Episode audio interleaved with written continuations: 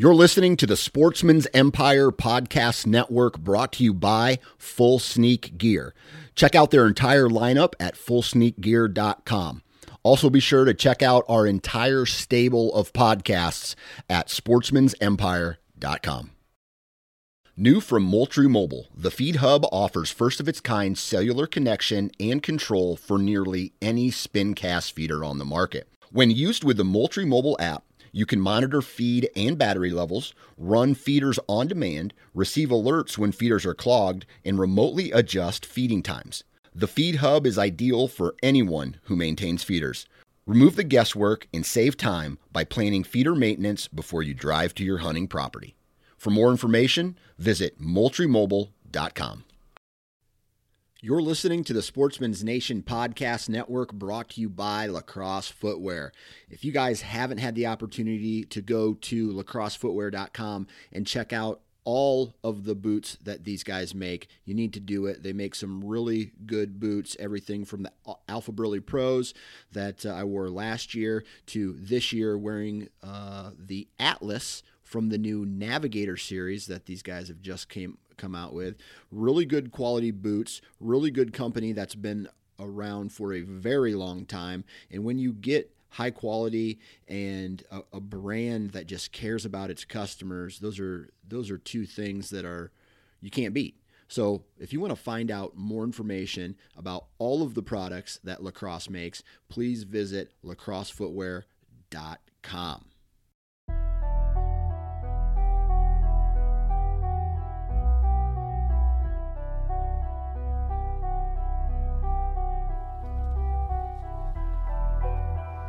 Yo!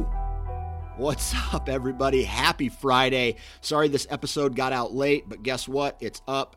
Some of you might not be listening to this till the weekend or even next week, but uh, dude, November's gone. I cannot believe how fast November came and went. Uh, I feel like I, even though I hunted more days this year than I normally do, I feel like I'm still in shock of how fast everything went, and I feel like I didn't hunt as much as I wanted to. But if you ask my wife, I hunted way more, way too much, and I should have been home more. but that's how it goes in October and November, and uh, I I don't know. I, am looking forward to late season, and uh, I it looks like the weather is going to be good for the upcoming shotgun season. So I guess good luck to all the Iowa shotgun hunters out there who are uh, to all gun hunters out there. Although there's a little part of me, and I know this sounds mean, there's a little part of me that is praying for rain and snow and extremely cold weather and blizzard conditions that make it dangerous to be outside because I can see a direct result on the farms that I hunt when the shot, shotgun season is has bad weather then the deer there's more deer the next year on the farm hands down hands down. Because they go through and they they take a good chunk off of the farm every single year.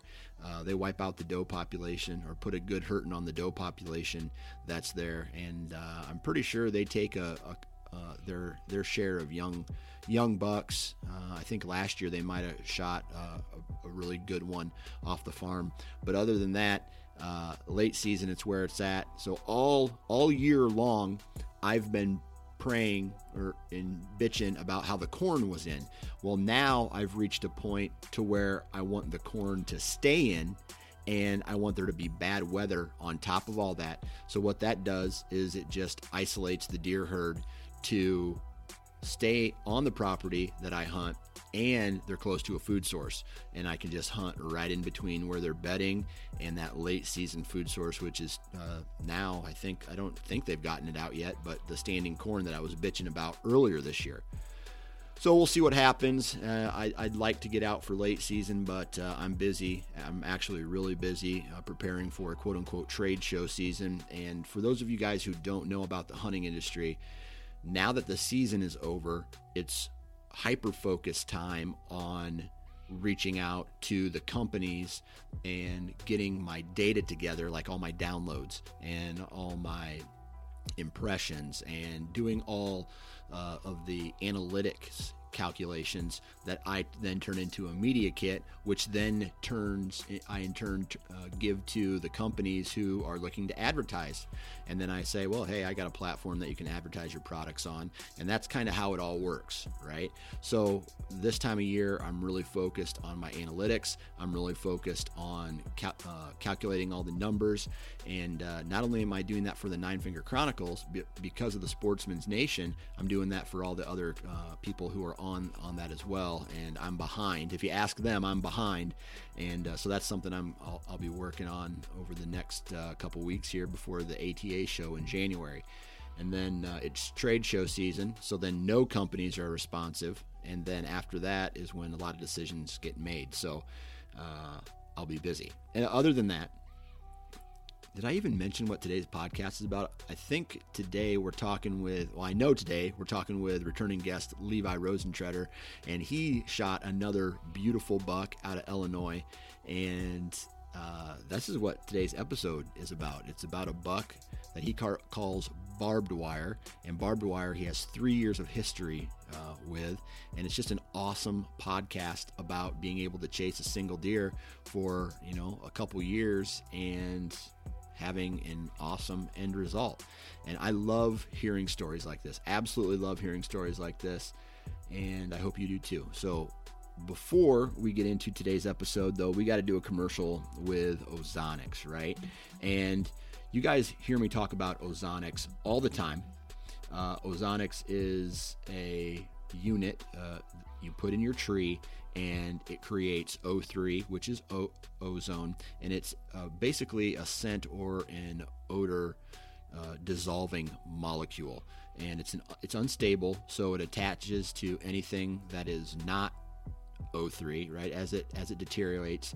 So the the whole thought process is that downwind, a deer isn't going to smell you per se. It's going to smell a version of you that doesn't necessarily threaten the animal.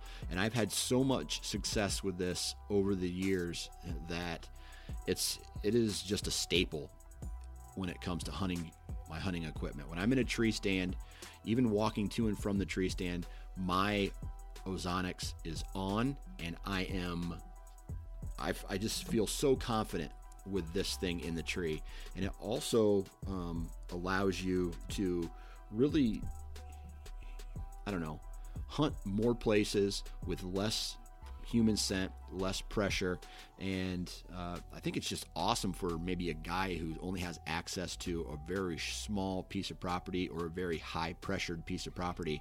I just see know Ozonics working really well there, and uh, some places where maybe deer are overpopulated, and there are a lot of them.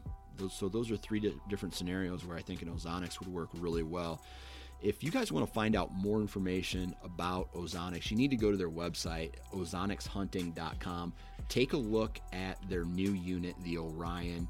Um, it's just the culmination of all these years of research and development done by this company, and it's awesome. Uh, it's, uh, it's one of those products you do have to try for yourself. Uh, you can't really take my word for it, other than me sharing my experiences. But it's something I, I think every every serious hunter really needs to to try out. And I do have a discount code, and that discount code is NFC. 19 and what that does is it allows you to buy a unit and then you get a dry wash bag for free uh, when you do that and you can find out what products you want. It goes for the HR300 or the Orion or the HR200, and then when you purchase your unit, you'll get a free dry wash bag. Uh, it automatic, automatically gets added to your cart. So that's uh, Ozonics. Now, man, we've been talking now for a while. I'm going to hop off. We're going to get right into this episode. Hopefully, you guys enjoy it. Happy Friday. Have a good weekend, and we'll talk to you next week. All right, everybody, welcome back to the Nine Finger Chronicles podcast. And on the phone right now, I have Levi Rosentretter. Levi, what's up, man? Hey, what's going on, Dan? Man, I tell you what, my favorite my favorite part about all of this is people sharing their stories with me. And I know you've shared a couple over the years. This is your fourth time, I believe, on the podcast, right? Yep, fourth time. Fourth time, and uh, I remember you were one of the first episodes. Uh, I would say in in year number one, one of the very first episodes that I recorded, probably inside the top twenty, if I had to guess. And uh, and uh, so I, I, love building these relationships pe- with people, even though we've never, I don't think we've ever met in person, but I love building these relationships with people and you know, I get excited when people, you know, send me messages like, "Hey, dude, look what I did this year," or "Hey, this is what I'm going to try this year," and, and this this all of this is starting to build into a community, and this is what I this is what I love. So I love hearing uh, from you because uh, you found success this year, and uh, I'm, I'm I, I guess I just get jacked when uh, I get to talk about these stories, and I'm sure you are jacked as well, eh, just based off of the pictures that you sent me. Oh yeah, for sure, man. It was an interesting year for sure, and man, I couldn't be happier the way it turned out. Right. Okay. So this is a no foreplay episode. We're not going to uh, bitch to or uh, bitch. We're not to complain too much, uh, or talk in, about you know our kids or work or anything like that. We're getting right into it today, and so you killed this a buck this year. What date did you kill him on? I killed him November first. Okay, November first. It's a good day to start killing deer. All right, but the story doesn't start there. All right, mm-hmm. where when does the story of this buck actually start? Okay, I'm going to take you back a couple years to 2017. Okay. Um, 2017, summer of 2010 or summer of 2017, I was running trail cameras, and I had this buck show up in velvet. It was probably early August, and he was an absolute giant. Yeah. And after he showed up, I kept waiting and waiting to get more pictures of him. I got one series of pictures of him, three pictures, and I didn't get any other pictures the rest of the year no spottings of him or no sightings all year. And as far as I knew, that was the end of the story on this buck. One and done. One set of pictures and done. One set of pictures. I mean, you know, you know how it goes in the summer. Sometimes these bucks show up and yep. you never see them again, and that's just what I figured this buck here did. Yeah. So. So, quick question: on is this on a farm that you hunt regularly, or is this uh, a new farm? Back um, in 2017 this actually is not what I would call my home farm. This is about an hour and a half away, and it's one of those farms that I run cameras on all year, but I only hunt it whenever the time's right. You know, I keep the pressure off and maybe only hunt it four or five times a year. How many acres? Uh, it's about 180 acres. Okay, 180 acres. You you run some trail cameras on it. Uh, would you say this is one of the best farms that you hunt? Is that why you only hunt it, you know, during the, the best time of year? Or is it because, you know, like schedule and the, you know, the other farm being closer to home? Yeah, that's part of it. You know, it's an hour and a half drive, so I don't get up there as much as I'd like, but man, it holds some big deer. So it is one of one of my better spots for sure. Gotcha. Okay. And remind everybody again what state you're in. Oh, I'm in Illinois. Illinois. Okay. What what part of the state? Um, West Central. West Central. Okay. All right. Cool.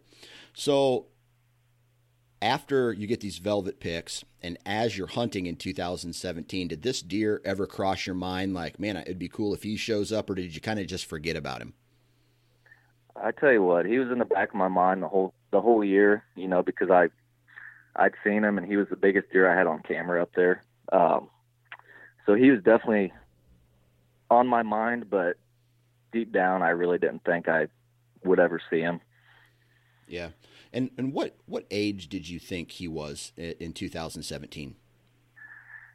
Man, it's so hard to tell whenever they're in velvet, but you know, just kind of judging by his rack, I figured he was at least five and a half, and possibly older.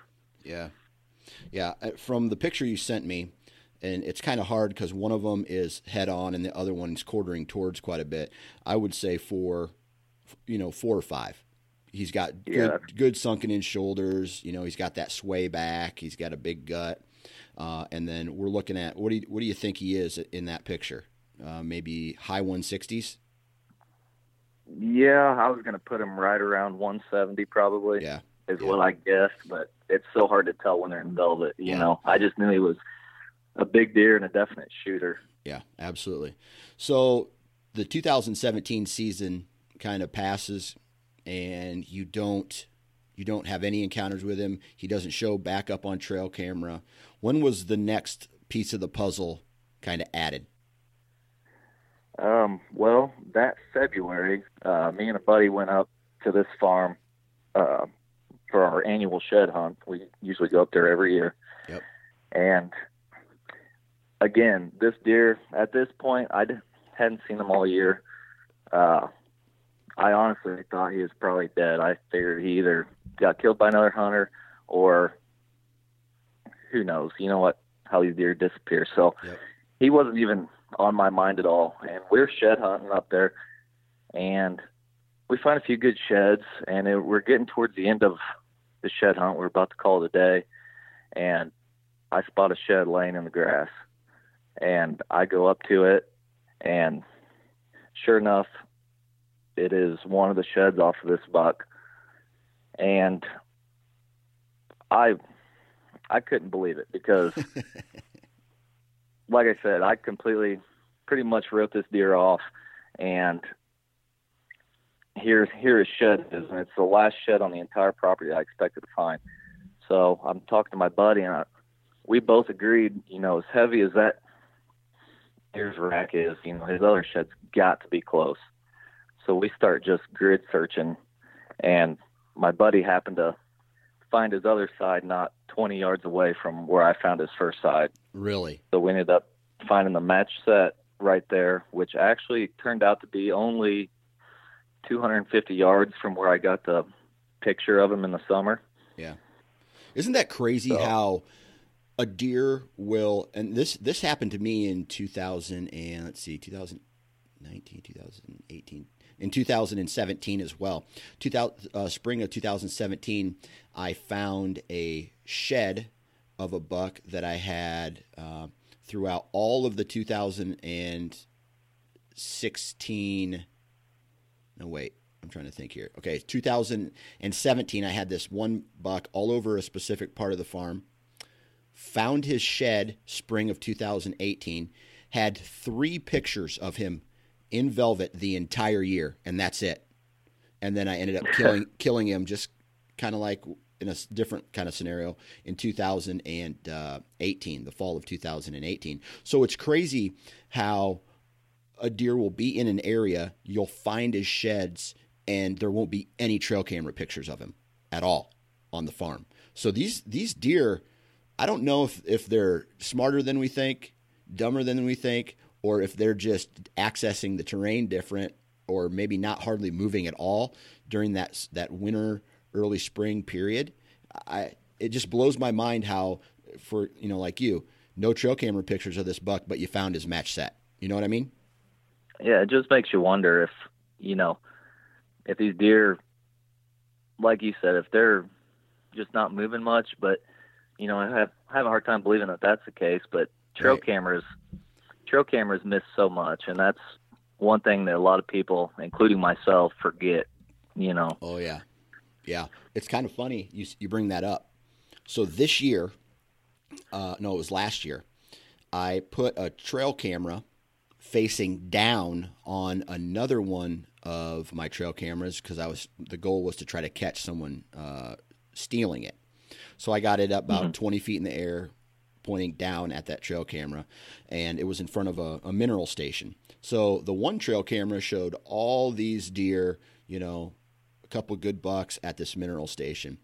And it wasn't until I checked the other camera that I noticed there was a really big buck going behind the trail camera every single time he was in the area and never hitting the mineral station. So that is a perfect example of the trail cameras are only capturing a small portion of what's in front of uh, what's out there. Absolutely. So Yeah, absolutely crazy. All right. So uh, the the next question I have is uh, a shed hun- a shed hunting question because like I'm looking at I I just got moved into the new office and I got my a big pile of sheds that I still have to hang up on the walls.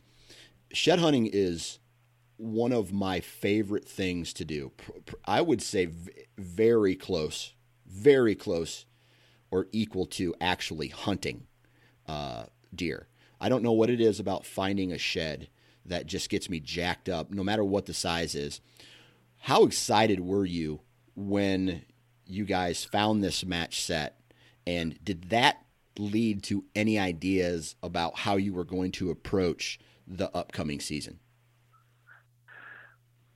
Dude, I was so pumped whenever I found that first side. And when my buddy picked up the other side, we started hugging in the middle of this field. And, I mean, we looked like a bunch of idiots, I'm sure, but it was, yeah, we were pumped, um, for sure. No, I agree with you about shed hunting, though. Like, I think it's just something about, you know, you have a great chance of success every time you go out. Whereas deer hunting, you're probably going to fail, you know, when you go out. But yeah, so I love shed hunting. Yeah. Probably just as much as I do actually hunting as well. But um, as far as this buck, I still, I still wasn't sure how I was going to hunt this deer. Like I said, I didn't. I had two small pieces of the puzzle, so I was really just going to run cameras in the summer and hope I picked them up and maybe found some sort of pattern. But right, right. I, I I at least knew he was alive and in the area, so that gave me something to go off of. Yeah. All right. So uh, summer of 2017, you get the trail camera pictures of him. Uh, late winter, which would be February of 2018, you found the sheds, right? Correct. Correct. Okay. So after that, uh, when was the next kind of encounter? Did you see him at all? Uh, any velvet pictures in 2018 at all? Well, believe it or not, 2018, I ran cameras, and I actually ran more cameras on this farm, just trying to pick up this deer specifically. Yeah. And I did not get a single picture of him in velvet, and so I ran even more cameras. Once they shed velvet, I was putting them on scrapes, trying to catch up, you know, catch them anywhere I could. Um, and I didn't get any pictures of them again. But that being said, I did pick up a new buck on camera. Okay. And this deer here, you've seen the picture of the of this other buck we've been talking about in velvet, and he was kind of non-typical. He had like an extra kind of main beam going on. Um, this one here was just a perfectly typical 12, and good frame, and I would I would have put him real close to that 170 mark as well. And like I said, I didn't know this deer at all. He just kind of showed up, and so although I didn't get this other one on camera, I found a new buck on camera that I was going to try to pursue this year. Yeah, yeah. Or in 2000, 2018. All right. So the question I have for you now then is, what are your what are your thoughts on crop rotation? And do you think that that had something to do with this deer's annual pattern, this buck's annual pattern? Man, I don't know. I I'd like to say that you know I can track it by what's in the field, but it changes so much. Um, and this farm here, there's not a ton of crops around. It's uh, kind of like a bluff bluff area. There's a lot of you know big ridges, steep bluffs, uh, a lot of timber. There's a few fields, but I don't think crop rotation played a very big role as far as this deer goes. Yeah, yeah. Uh, but it's it's hard to say. Do you have any ideas why this deer, or was there a good acorn crop, or um, or maybe it just wasn't this deer, the farm that you uh, were hunting. Maybe it just wasn't this buck's core area. I what did you think? That, that's honestly what I thought. I I figured that he just summered on uh on my property here, and you know maybe he came back because I've had to do that before. They summer on my property, they leave during the hunting season, and they come back and drop their sheds on my property. Yeah. So I figured that there was a good chance that's what was going on. Um, but I also, again, I was wondering maybe this deer died of EHD, maybe he got hit by a car, maybe another hunter got him. So, yeah, I just didn't know. But again, I'd pretty much written him off. Okay. All right. All right. But it's not like a big deal because uh, you had another booner come onto your farm. And uh, what was the deal with that buck? Did uh, he stick around or did uh, he disappear as well? Well, this buck here, he did stick around, and I had pictures of him in velvet, and then I had pictures of him hardhorn. You know, early in the season, early October, and this was going to be the number one deer I was going after on this farm this year. And I went up there probably around my birthday, October 21st, somewhere around there to check cameras. So I checked the first camera I checked. It was on the scrape where I usually get most of the most of the bucks in the area. So I had uh, high hopes of picking him up on this camera. Sure enough, the first buck I get on this camera, it's this buck that had shown up this year that I was after, but he'd already broke off his G3 and G4 right at the base. Oh man. So so he's kind of garbage much, at that point. I pretty much decided if I did get a chance at him, I was going to pass him. Yeah. And hope he made it through the season. Yeah. Any other uh, good caliber deer that you were going to chase on on your farms that year in 2018?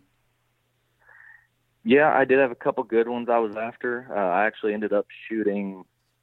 Uh, he was probably a four-year-old, probably 100 and I don't know, 35 inch eight pointer. Um, he was a pretty good buck. He put on a good show and got me excited, and I shot him. So yeah, I still had I still had a successful season. Uh, not the buck I was after, but I couldn't complain. Yeah, it's very rare that uh, all of our dreams of killing one of our hit listers bucks. You know what I mean? Like uh, this year, I had uh, three deer on the hit list. Two of them didn't even show up on trail camera at all, or I don't. I think they just you know they disappeared during the season and come back late season. I haven't checked my tr- cameras since uh, about November twelfth or thirteenth, the day I actually uh, shot my buck this year, who was not on my hit list because I didn't even know about him. Right. And then, you know, so it's not like I had three deer that I really wanted to shoot on the properties that I had access to and only saw one of those three deer one time and had some trail camera pictures of him. But other than that, you know, it's, you just got to get lucky too. I mean, you can do everything right, but you still have to rely on that deer to show up within shooting range you know, on the with the right wind on the right day that you're in that tree. You know what I mean?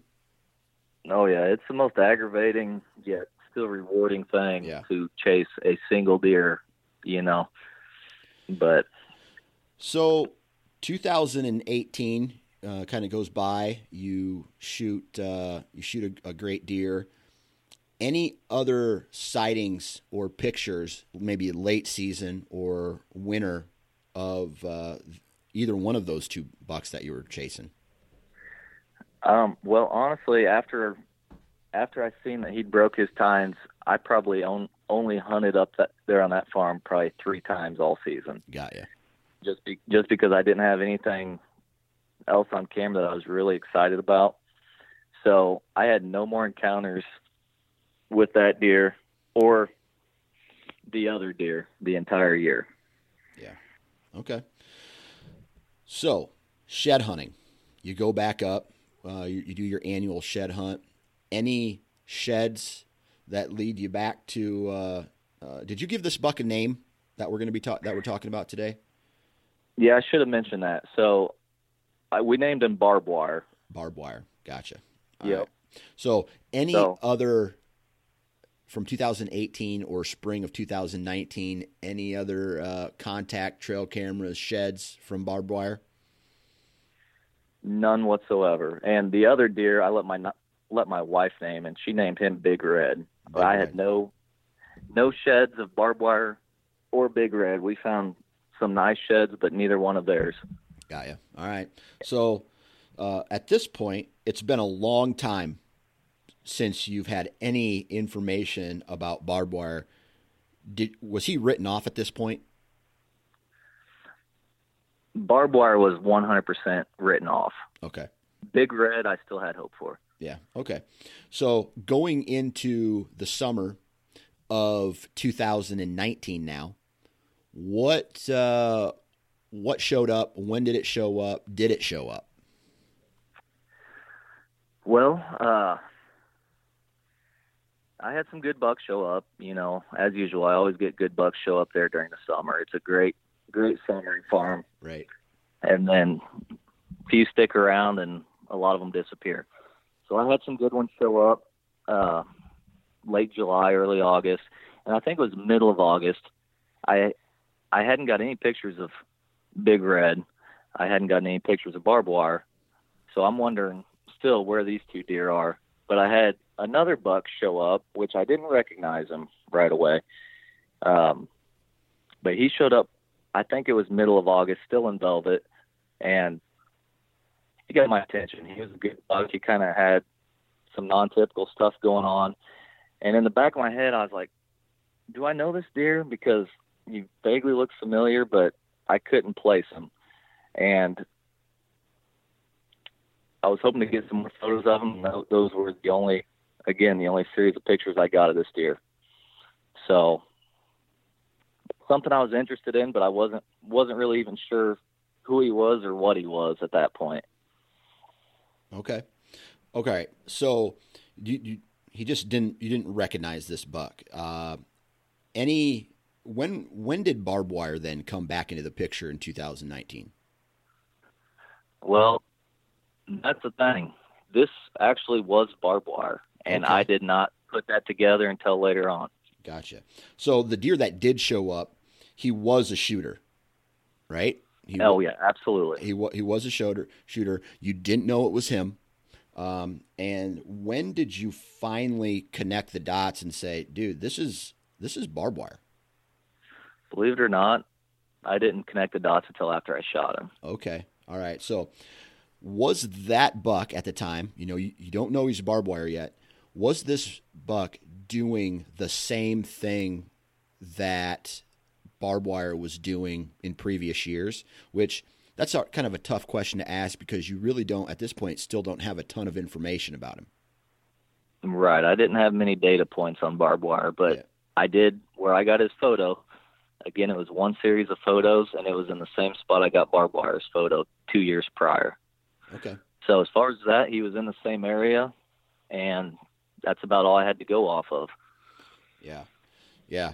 Um, so was he on the farm on a more regular basis now?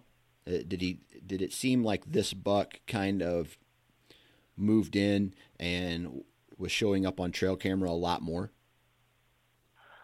Well, at that point, Dan, that was the only pictures I had. So up until the day I shot him, which it'll make more sense when we get to this point, but that's all I had to go off of. So I still didn't even know who this buck was or if he even called this property home or was just passing through. So it's only one I, trail camera picture.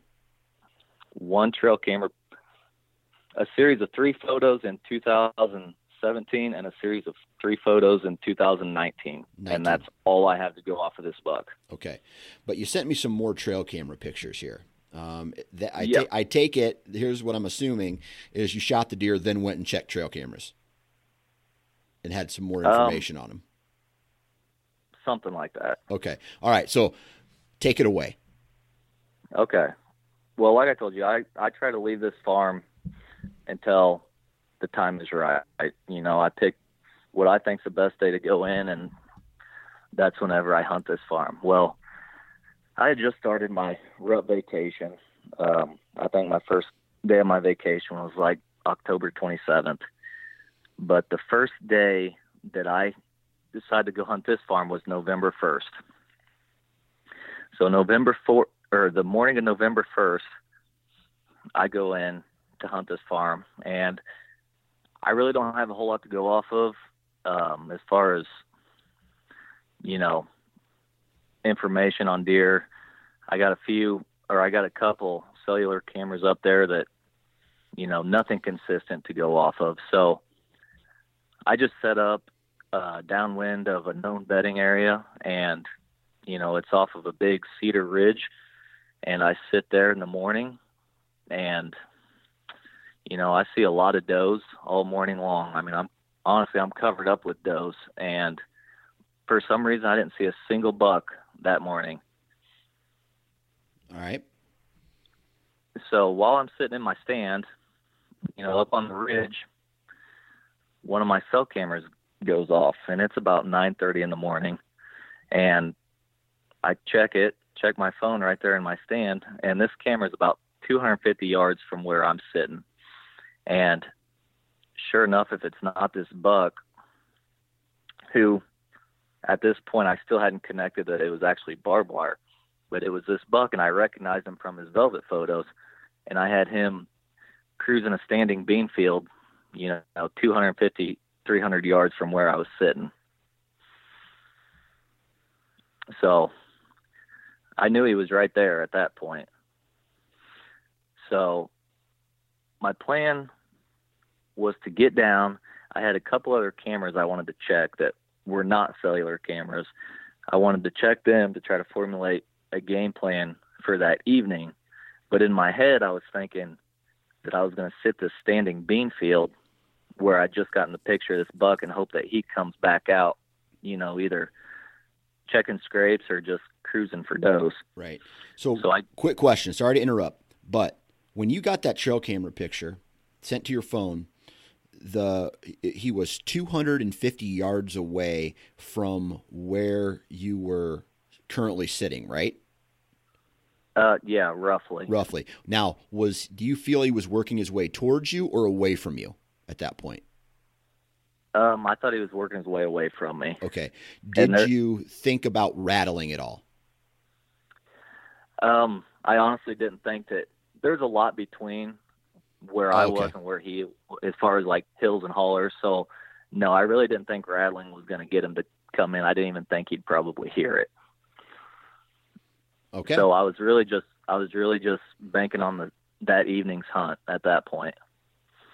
All right. So continue. So, Sorry for interrupting. No, you're good. Um, so I get down and I go check a couple cameras, and the first camera I check, you know, couple couple bucks that I'm not super excited about. You know, nothing that really screams at me, "Hey, I need to sit here." So then I go, I got one other camera to check, and it is on an alfalfa field. And I pull that card, and to my absolute amazement, two days before, on October 30th, he is on that camera at 3:30 in the afternoon, broad daylight. Okay. Okay. The day before, which was Halloween, he was there right around 30 minutes after daylight on that camera and actually even bedded down directly in front of my camera. All right. So, I got but you those pictures you sent me. Yep. Yeah. So I got 2 days in a row he's right there in front of that same camera, which is only probably 80 yards from where I got his picture that morning. So, I know he's close and the one thing I've learned over the years is if you get a bug doing the same thing two days in a row, you better be there the third day in a row. Right. So I had no doubt in my mind what I was doing that afternoon. And I even I called my buddy and I said, "Hey, get ready for a phone call tonight because I'm going to kill him tonight." Calling your shot. That's risky. That's risky. I Dan, I've never been so confident. Like everything was lining up perfect and it was a perfect perfect afternoon. I had the perfect wind. So I hung uh, one of my lone wolf stands, set it up, and this was probably about 12:30. I was setting it up, and I was setting it up right on the edge of this alfalfa field. You know, right. Honestly, I was three yards from where this camera was at, where this camera had gotten this buck's picture the last two days. So I hung a stand, and I did something that was a little risky, but I felt good about it. I decided I was going to put a decoy up. All right. And the reason I did that is because this field is pretty good size. It's about a 40 acre alfalfa field.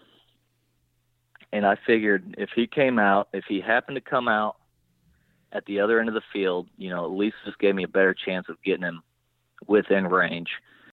Um, because I've had good luck with decoys over the years, and I feel pretty confident using them that time of year. So I hang my stand and I set up my decoy. And at this point, I'm thinking to myself, like, this is probably my only chance because I'm going to booger this up getting out of here. I got to pull this stand down. I got to pull a decoy out of the field. And you know how noisy those decoys are anyway. Yeah. And if there's deer out in the field, I have no way to blow them off. So I know I'm going to booger it up getting out of there. So I'm just praying to God that it happens, you know, that evening.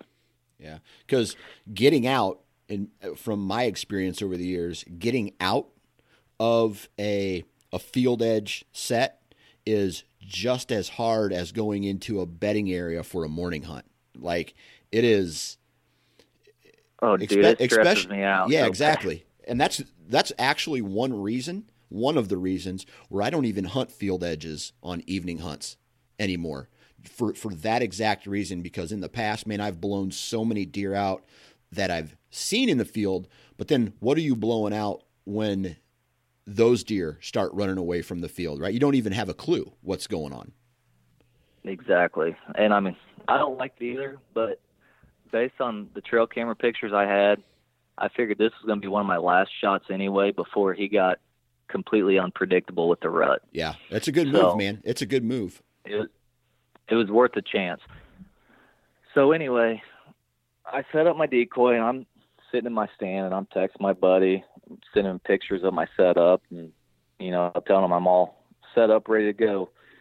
Well, I sit there and I don't see a single deer. It is completely dead, which I'm okay with because I don't want a bunch of deer in the field. I just want one deer in the field. That's right. So, so I'm sitting there and it's getting. This is before daylight savings time, so it gets dark at 6:30. Five o'clock, I see a big body deer step out in the end of the field. And before I even get my binoculars up, I know that it's him. Yeah. And he's probably 300 yards away from me at this point. And what time is it?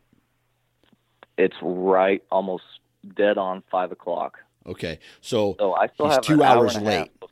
He, he's two hours later than normal from the past two days of trail camera pictures, right? Right, but he's okay. still plenty early as far as daylight. Yep. I yep. still have an hour, hour and a half of daylight. So so I'm just watching him. I'm not in any big hurry. I got plenty of time. Um he's just really just kind of feeding in the alfalfa. He's not in any big hurry. Uh doesn't look like he's on any kind of mission looking for does or anything like that. He's just kind of taking his time feeding and he's working his way my direction uh, so I'm just going to let him come at his own pace, you know. And at this point, he doesn't does not see the decoy.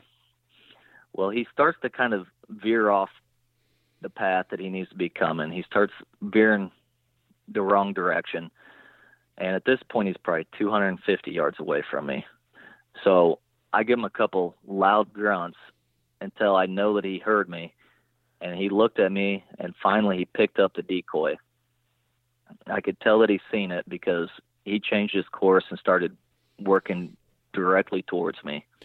What was his body language at that point? I mean, you you mentioned he was feeding, he was relaxed. Once you grunted and he got the attention and the decoy got his attention, what did his body language do? Well, that was it was strange because I've had bucks coming in the decoy before and usually as soon as they see it, it's either fight or flight. And this buck here didn't really seem that affected by it. He's seen the decoy and he was working his way towards it, but he really wasn't posturing. He was really just taking his time and still feeding as he came. Got you. So it, it was kind of a strange reaction, one that I don't think I've ever actually seen before. From his advantage, but, could he see the entire decoy? Like, was it silhouetted on the skyline, or was it just like his shoulders and head? that he could see? Um, it. w- I don't think he's seen the silhouette, but he should have been able to see the whole decoy Got where he was at. He had Right. a good vantage point. So he's just working his way, and I'm just letting him come. You know, I'm not getting in any hurry. I'm not trying to press the envelope at all, um, because he's he's doing what I need him to do. He's just taking his time doing it.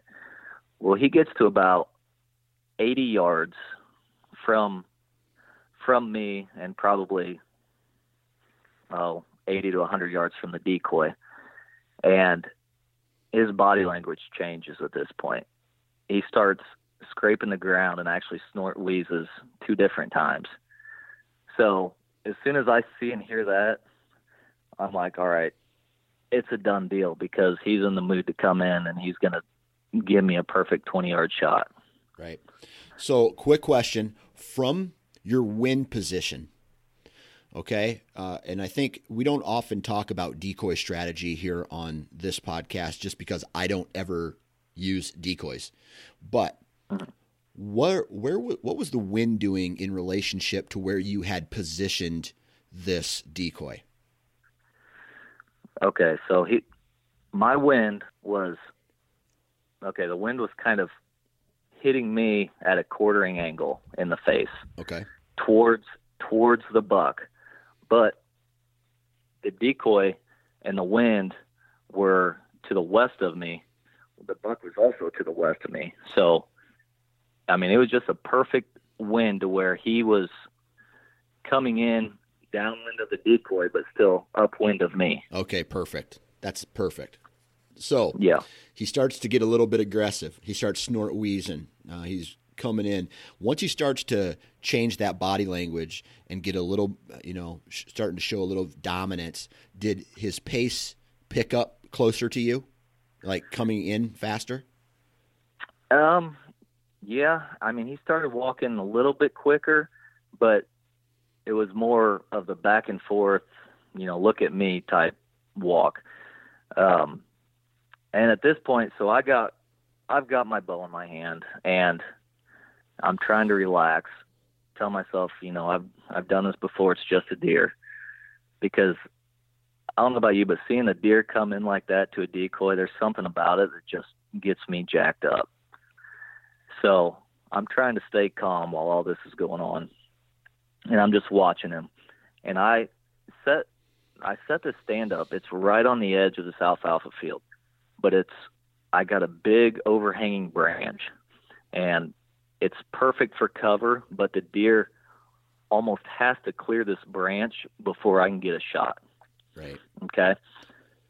Well, he's getting real close to where I need him, and he's behind this branch, and I'm just waiting for him to clear. Well, he's probably oh, he's probably 15, 20 yards from the decoy and probably 30 yards from me.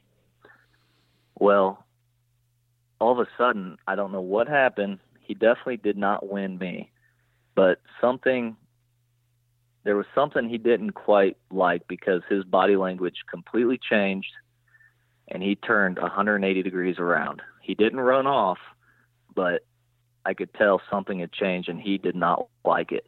Did his attention, So, when you say he turned 180 degrees around, was did he hear something from the timber like behind him? Did more deer enter the field? I mean, what do you what do you think No. spooked him? I don't know if uh if he maybe caught some of my ground scent when I was setting the decoy up, Ah, which is possible, but something spooked him. He didn't he didn't run and it wasn't a bad spook, but I'm thinking he's not coming into the decoy any further at this point. right. So so at this point he's 30 yards from me. He's behind this limb and I'm thinking that he's getting ready to bolt. So I look at this limb and I see a hole that I could that I am pretty confident I can shoot through. And I basically tell myself, you know, it's now or never. You know, this is the only chance I'm going to get. So this is where things get kind of dicey. I draw back. He's standing there, perfectly broadside. Now, I should mention that this year I switched from a wrist strap index finger release to a three finger thumb release. Okay. Okay. I'm also wearing my Sitka neck gaiter. I think you probably know where this is going. I draw back and somehow my trigger on my release got caught on my neck gaiter, flung my arrow three feet over his back. Oh, dude, I was so sick. I was cussing myself, dude, and immediately I just reached down, grab another arrow, nock what, it. What did he do at that point when when the arrow shanks right and what did he do? Did he just kind of like freak out? I watched him instantly just I watched, turn right at you. I watched him take one big bound, kind of out the way he had come in, and at that point, I quit looking at him. I'm thinking to myself that I blew it, yeah. but I'm going to nock another arrow just in case, you know, I can get him to come back. I nock another arrow, grab my bow, look up, and to my amazement, he's still standing in basically the same spot he was. It's like he took one bound and stopped, which to me, I kind of attribute that to three different things. Number one, I didn't ever stop this deer. He stopped on his own, so he was not on alert whenever I shot. Number two, my bow is ultra quiet. And number three, the decoy being right there, I think kind of had enough of his attention that he just didn't really put together what was going on. So I look up and he's still standing there. So how far now? Again, right at 30 yards. He really didn't move but a couple steps. Okay. So I draw back, and at this point, I'm thinking, don't don't make the same mistake twice. So I draw back, I get settled, touch it off, and I watch my arrow bury into his side. But but I didn't get a pass through. Okay. And where I shot this deer in this alfalfa field, there's a big crest to the field. So I watched my arrow bury into him. I watched him turn, run hard directly away from me, and within 15 yards, he was over this crest and out of sight. So I had nothing else to go off of, and he was running directly towards the neighbors. So that's all I know. I know Where, I got an arrow in him. Whereabouts did the arrow hit him? Well, I'm usually pretty good at. I got a lighted nock on my arrows, so I'm usually pretty good at keeping track of where I hit the deer. But I was second guessing myself. I thought I hit him, and this is what I told everyone I talked to: middle body, middle up and down, middle front to back. I thought I was right around that liver area. Yep. Yep. Which, which I am perfectly fine with. You know, yep. I have no problem hitting the deer in the liver as long as I stay away from that shoulder. Yeah. But because I didn't get a pass through, I was second guessing, you know, maybe I was so rattled from that first shot. Is it possible that I hit that shoulder and didn't even realize it? Um, because I've never shot a deer where I thought that I hit him and not gotten a pass through. Yeah. It was just, it didn't make sense to me. So was the deer so, angling away or quartering towards when you when you shot him, or was he perfect broadside? I thought he was perfectly broadside. Yeah, yeah. So one thing that I've noticed over the years is that, and this is why I personally don't use lighted nocks anymore, is because if you shoot a deer, and I, this is an experience with a doe I had, I thought that I hit her in a place that I didn't actually hit her because for some reason your eye is trained to follow the lighted nock and not actually where the broadhead enters the body. So did you think did you think about that at all? Like, yeah, it wasn't a pass through. I hit the lighted nock The lighted nock may be lined up with that liver area, even though the deer is kind of running away, and it may have looked like I hit liver, but I, I was actually right in the Boilermaker. Honestly, no, I didn't. I didn't. That did never cross my mind. I my biggest thought was that I I screwed up. I was shooken up from missing the first time, and somehow I hit that shoulder, and that was a nightmare scenario for me. Okay. All right. And to make to make things worse, the way the way that field was, I only had a couple seconds to even watch him to get pick up more clues on the shot. So yeah. I really didn't I didn't have a whole lot to go off of. So did you see uh, any blood on impact? Like, did you notice any blood squirting out of him on that that split second that you that you saw him after the shot? I did not. Did not. Okay. All right. So he runs out of sight. What's going through your mind at this point? I mean, I'm jacked because I know I got an arrow in this deer, but I'm nervous. You know, I'm second guessing myself, and you know, I called a couple buddies, and they confirmed what I was already thinking that I'm going to have to wait until morning. You know, there's no sense in taking any chances. Yeah. So I drive, I, I lay my decoy down in the field just to give me, you know, a kind of a marker as to where the deer was at. I lay him down in the field before I get out. I don't even look for any blood. I just backed straight out. Okay. Um, I then drove the hour and a half home. Um, I decided to come home and bring a friend back with me the next morning. Okay. So here we are the next morning and a sleepless night, of course.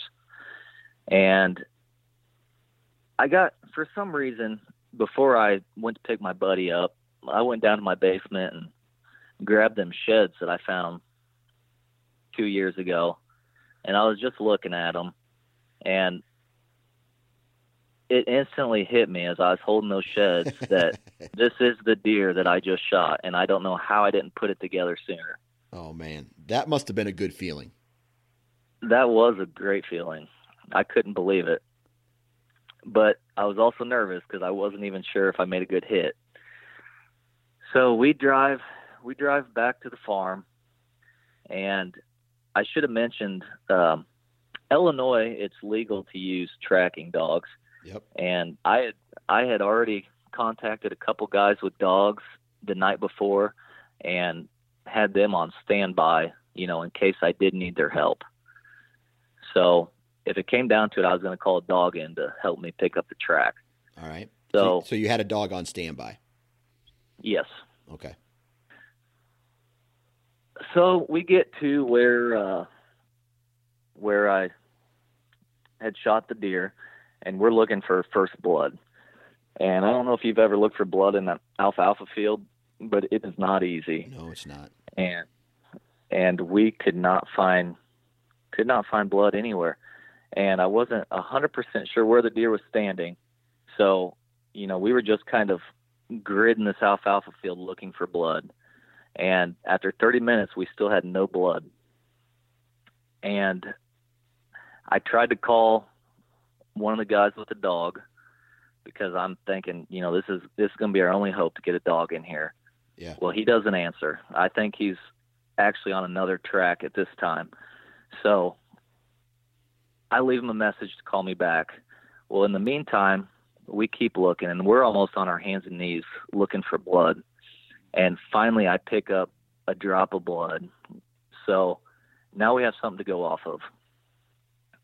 And we follow follow blood for oh probably 40 yards through the alfalfa field until he hit uh until he hit grass and once he hit the grass you know he, it was pretty easy to follow his trail at that point you know it wasn't the best blood trail but it definitely wasn't the worst trail I've ever been on right um we don't find any beds he uh he just kind of kept going and it was pretty clear which direction he was headed. He was kind of working his way down down this draw, and you know, pretty much in a straight line. So we just kept following and picking up blood as we went.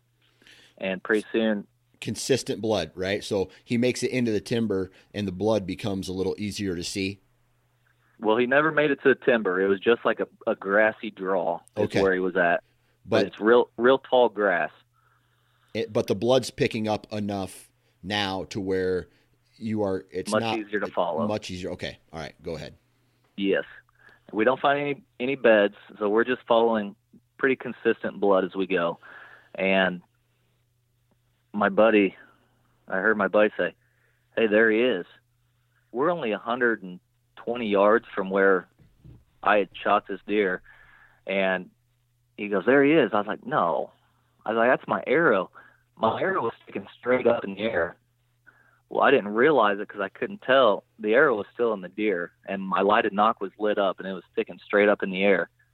It's like, oh my God, there he is. so it was like I a mean, was beacon. Hey, come so find surreal. Exactly, yeah. So So you you walk I mean, you see that and he was only 100 yards from where you shot him. 100 to 150 probably. Okay. So somewhere somewhere under 200 yards.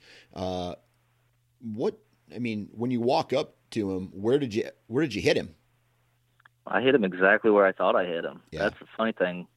But I actually think he was quartering away a little bit when I whenever I thought he was perfectly broadside because whenever I gutted this deer, I didn't even touch the liver. I actually got the back of both lungs. Okay. All right. So it ended up being a perfect shot, but my arrow stuck. It hit a rib on the opposite side and stuck. It must have hit just perfect, and it stuck in that rib cage, and that's why I didn't get the pass through. Yeah. So I was worried about shoulder, but actually a rib is what stopped me from getting my pass through. Yeah. So that's what I'm talking about when I say if on a lighted nock, if that deer is quartering away or quartering towards just a little bit, your eye is drawn to the lighted nock portion of it. And I think what people forget is that the lighted nock does not equal where you shot the buck, right? And uh, so Yeah, my, the whole point was, you know, it may have looked like you hit liver, but you actually hit way, you know, like way before that, you know, uh, ahead of that, because your eye sees the lighted nock, and right behind the lighted nock is the liver. That makes a lot of sense, and I'd never really thought about that before, but Yeah. it's definitely something I'm going to consider next time. Um, but anyway, so yeah, we walk we walked up to the deer, and uh, I had those sheds with me, and I put those sheds up to him, and it was 110 percent the same deer, Man, that's crazy. barbed wire. So, so barbed wire has fallen, and at this point, is your mind just blown? Oh yeah, especially this was my sixth hunt of the year. Like I had just started my rut vacation. Yeah. my Yeah. my sixth hunt of the year, my first day hunting this farm, and I shot a buck that I never thought was even a possibility. Yeah. You know, I thought barbed wire was long gone, and it was just I couldn't believe it. It was more than I could have ever hoped for going into the season. Man, that's awesome. That is awesome. Uh, congratulations, man. I love stories like this. Um, and I know a lot of people don't get the ability to follow a deer for several years. You know, like, uh, I don't know, like some of us, you know, like a lot of the uh, uh, public land guys probably don't get the opportunity to follow deer like some of us private ground guys do. Um, but it's still an awesome story nonetheless. And uh, I just, I love, I can kind of relate to you in the fact that uh, other than last year's buck, last year's buck is the only time I've ever found a shed and then killed a deer. I've never had any other bucks on a farm, uh, on on any of the properties that I hunt where I've found a shed uh, that went to the buck that I eventually killed. So, I I think that is just that's awesome when you can do it like put put a story together tell a story hey i found this uh, shed antler i was the first person to ever touch this or me and my buddy found this and and th- those type of memories and those type of stories that are just going to last forever, right? Absolutely, yeah. Well, there's one more tiny piece to the story here. Okay. Uh, so this was two days later, and it was actually after I'd already taken the buck to the taxidermist. And I was with my wife. We were going out to dinner, and something was nagging at me, and I couldn't figure out what it was. But I was thinking about barbed wire, and I was thinking about Big Red, and I'm thinking, what are the chances that barbed wire disappeared in 2018, but Big Red showed up in 2018? And then 2019, barbed wire is there, and now Big Red is gone. Yeah. So I pull up the picture of Big Red in 2018, and at 110 percent, it's it's actually barbed wire that I thought was a completely different buck. So his antler characteristics you felt were Changed. so different that it made you think he was a completely different buck. I think what it was is I was going into 2018. I was expecting a non-typical buck. Yeah. To- you know, and he here he was a perfectly typical 12. Well, so I never even put it together, and then when I actually looked at him again, their frame is identical. There's no mistaking it. So it's just weird that you know I finally finally put all the pieces together, and he was actually a lot closer to me than I ever even realized. Okay. So So, Man, that's crazy. And, and, man, you know, I've had a couple bucks throughout the years um, who have been, let's say, like a nine pointer or an 11 pointer, where one year the four point side is on the left, the next year the four point side is on the right. And they grow. It's weird how they grow, you know, five points on one side and then four points on that same side. And I've had, a, but you can tell it's the same exact frame. Uh, the G2 characteristics or the main beam characteristics are the same. Um, and that is, that in itself is crazy. So it's, that's just another thing that I love about the, you know, the, how antlers grow, what the genetics are, and the, the ability to almost transform into something completely different within a year. Oh yeah, and it's also it's also goes to show you, you know, how hard it actually is to age these deer without trail cam picture history. Yeah. You know, because I never would have guessed that this buck was as old as he actually was had I not had the previous year's trail cam pictures. You know, Yeah. but So let's see. You guessed him to be four or five in 2017, 2018, 2019. So you're saying you killed a six, seven, or eight year old? I'm saying he is seven and a half Seven. at least. Okay. That's what that's what I believe. But I actually I'm going to send his teeth off and find out for sure. All right. Man, that's So I'm excited to see what how that comes back. Yeah, I would love to. But- uh, I would love to hear, you know, how old how old he actually is. Um, I tell you, I just can't get over the fact that, you know, eh, like all the the story all kind of came to a conclusion after the buck was dead. You know what I mean? Like you had all these these moments where oh my god i just killed a buck that i thought was a different buck. And hey i just found his sheds and i didn't know who he was or whatever. And then it's just like boom holy shit. Uh, that's crazy. And i and actually my 2018 buck was the same way where i, I found the shed one year. I knew it was him I- knew what buck it went to, and then I knew that I killed the deer that I found the shed to. But then I d- dug through all my sheds, and I feel I have two other antlers from the buck that I shot. So it's kind of it's kind of cool to go back and dig through sheds uh, and and kind of get the history. Did you happen to find that you know of any other sheds from this buck? Let's say as a two or three year old. Um, no, I don't believe so. Uh, like I said, and I don't. He may have just showed up in 2017 because I don't have any pictures or sheds of him from 2016 or before. So Gotcha. I don't know where he came from, but man, it all it all worked out perfect. Yeah. Well, congrats, man. Really appreciate uh, you taking time to tell the story. Yeah, no problem. I appreciate you having me on, Dan.